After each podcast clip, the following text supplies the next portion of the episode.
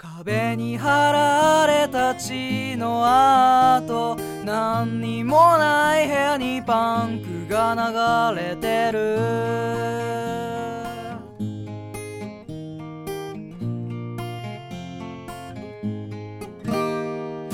右のポケットにはペーパーナイフと赤毛のあいつが顔を出す。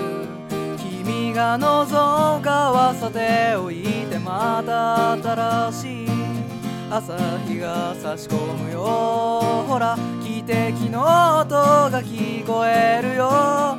切符を買う金がねと言われたら机の引き出しの奥の方を探ってごらんよ。ずいぶん前に買っといた青春18切符が。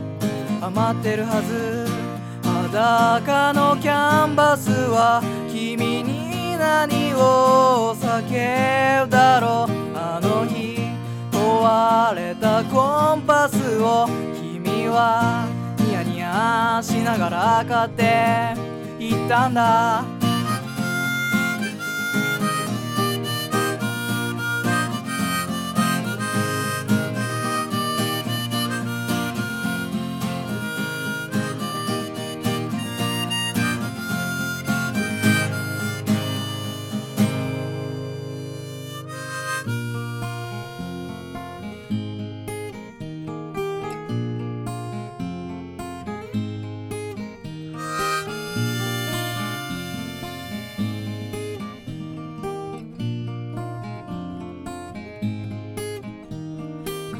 に貼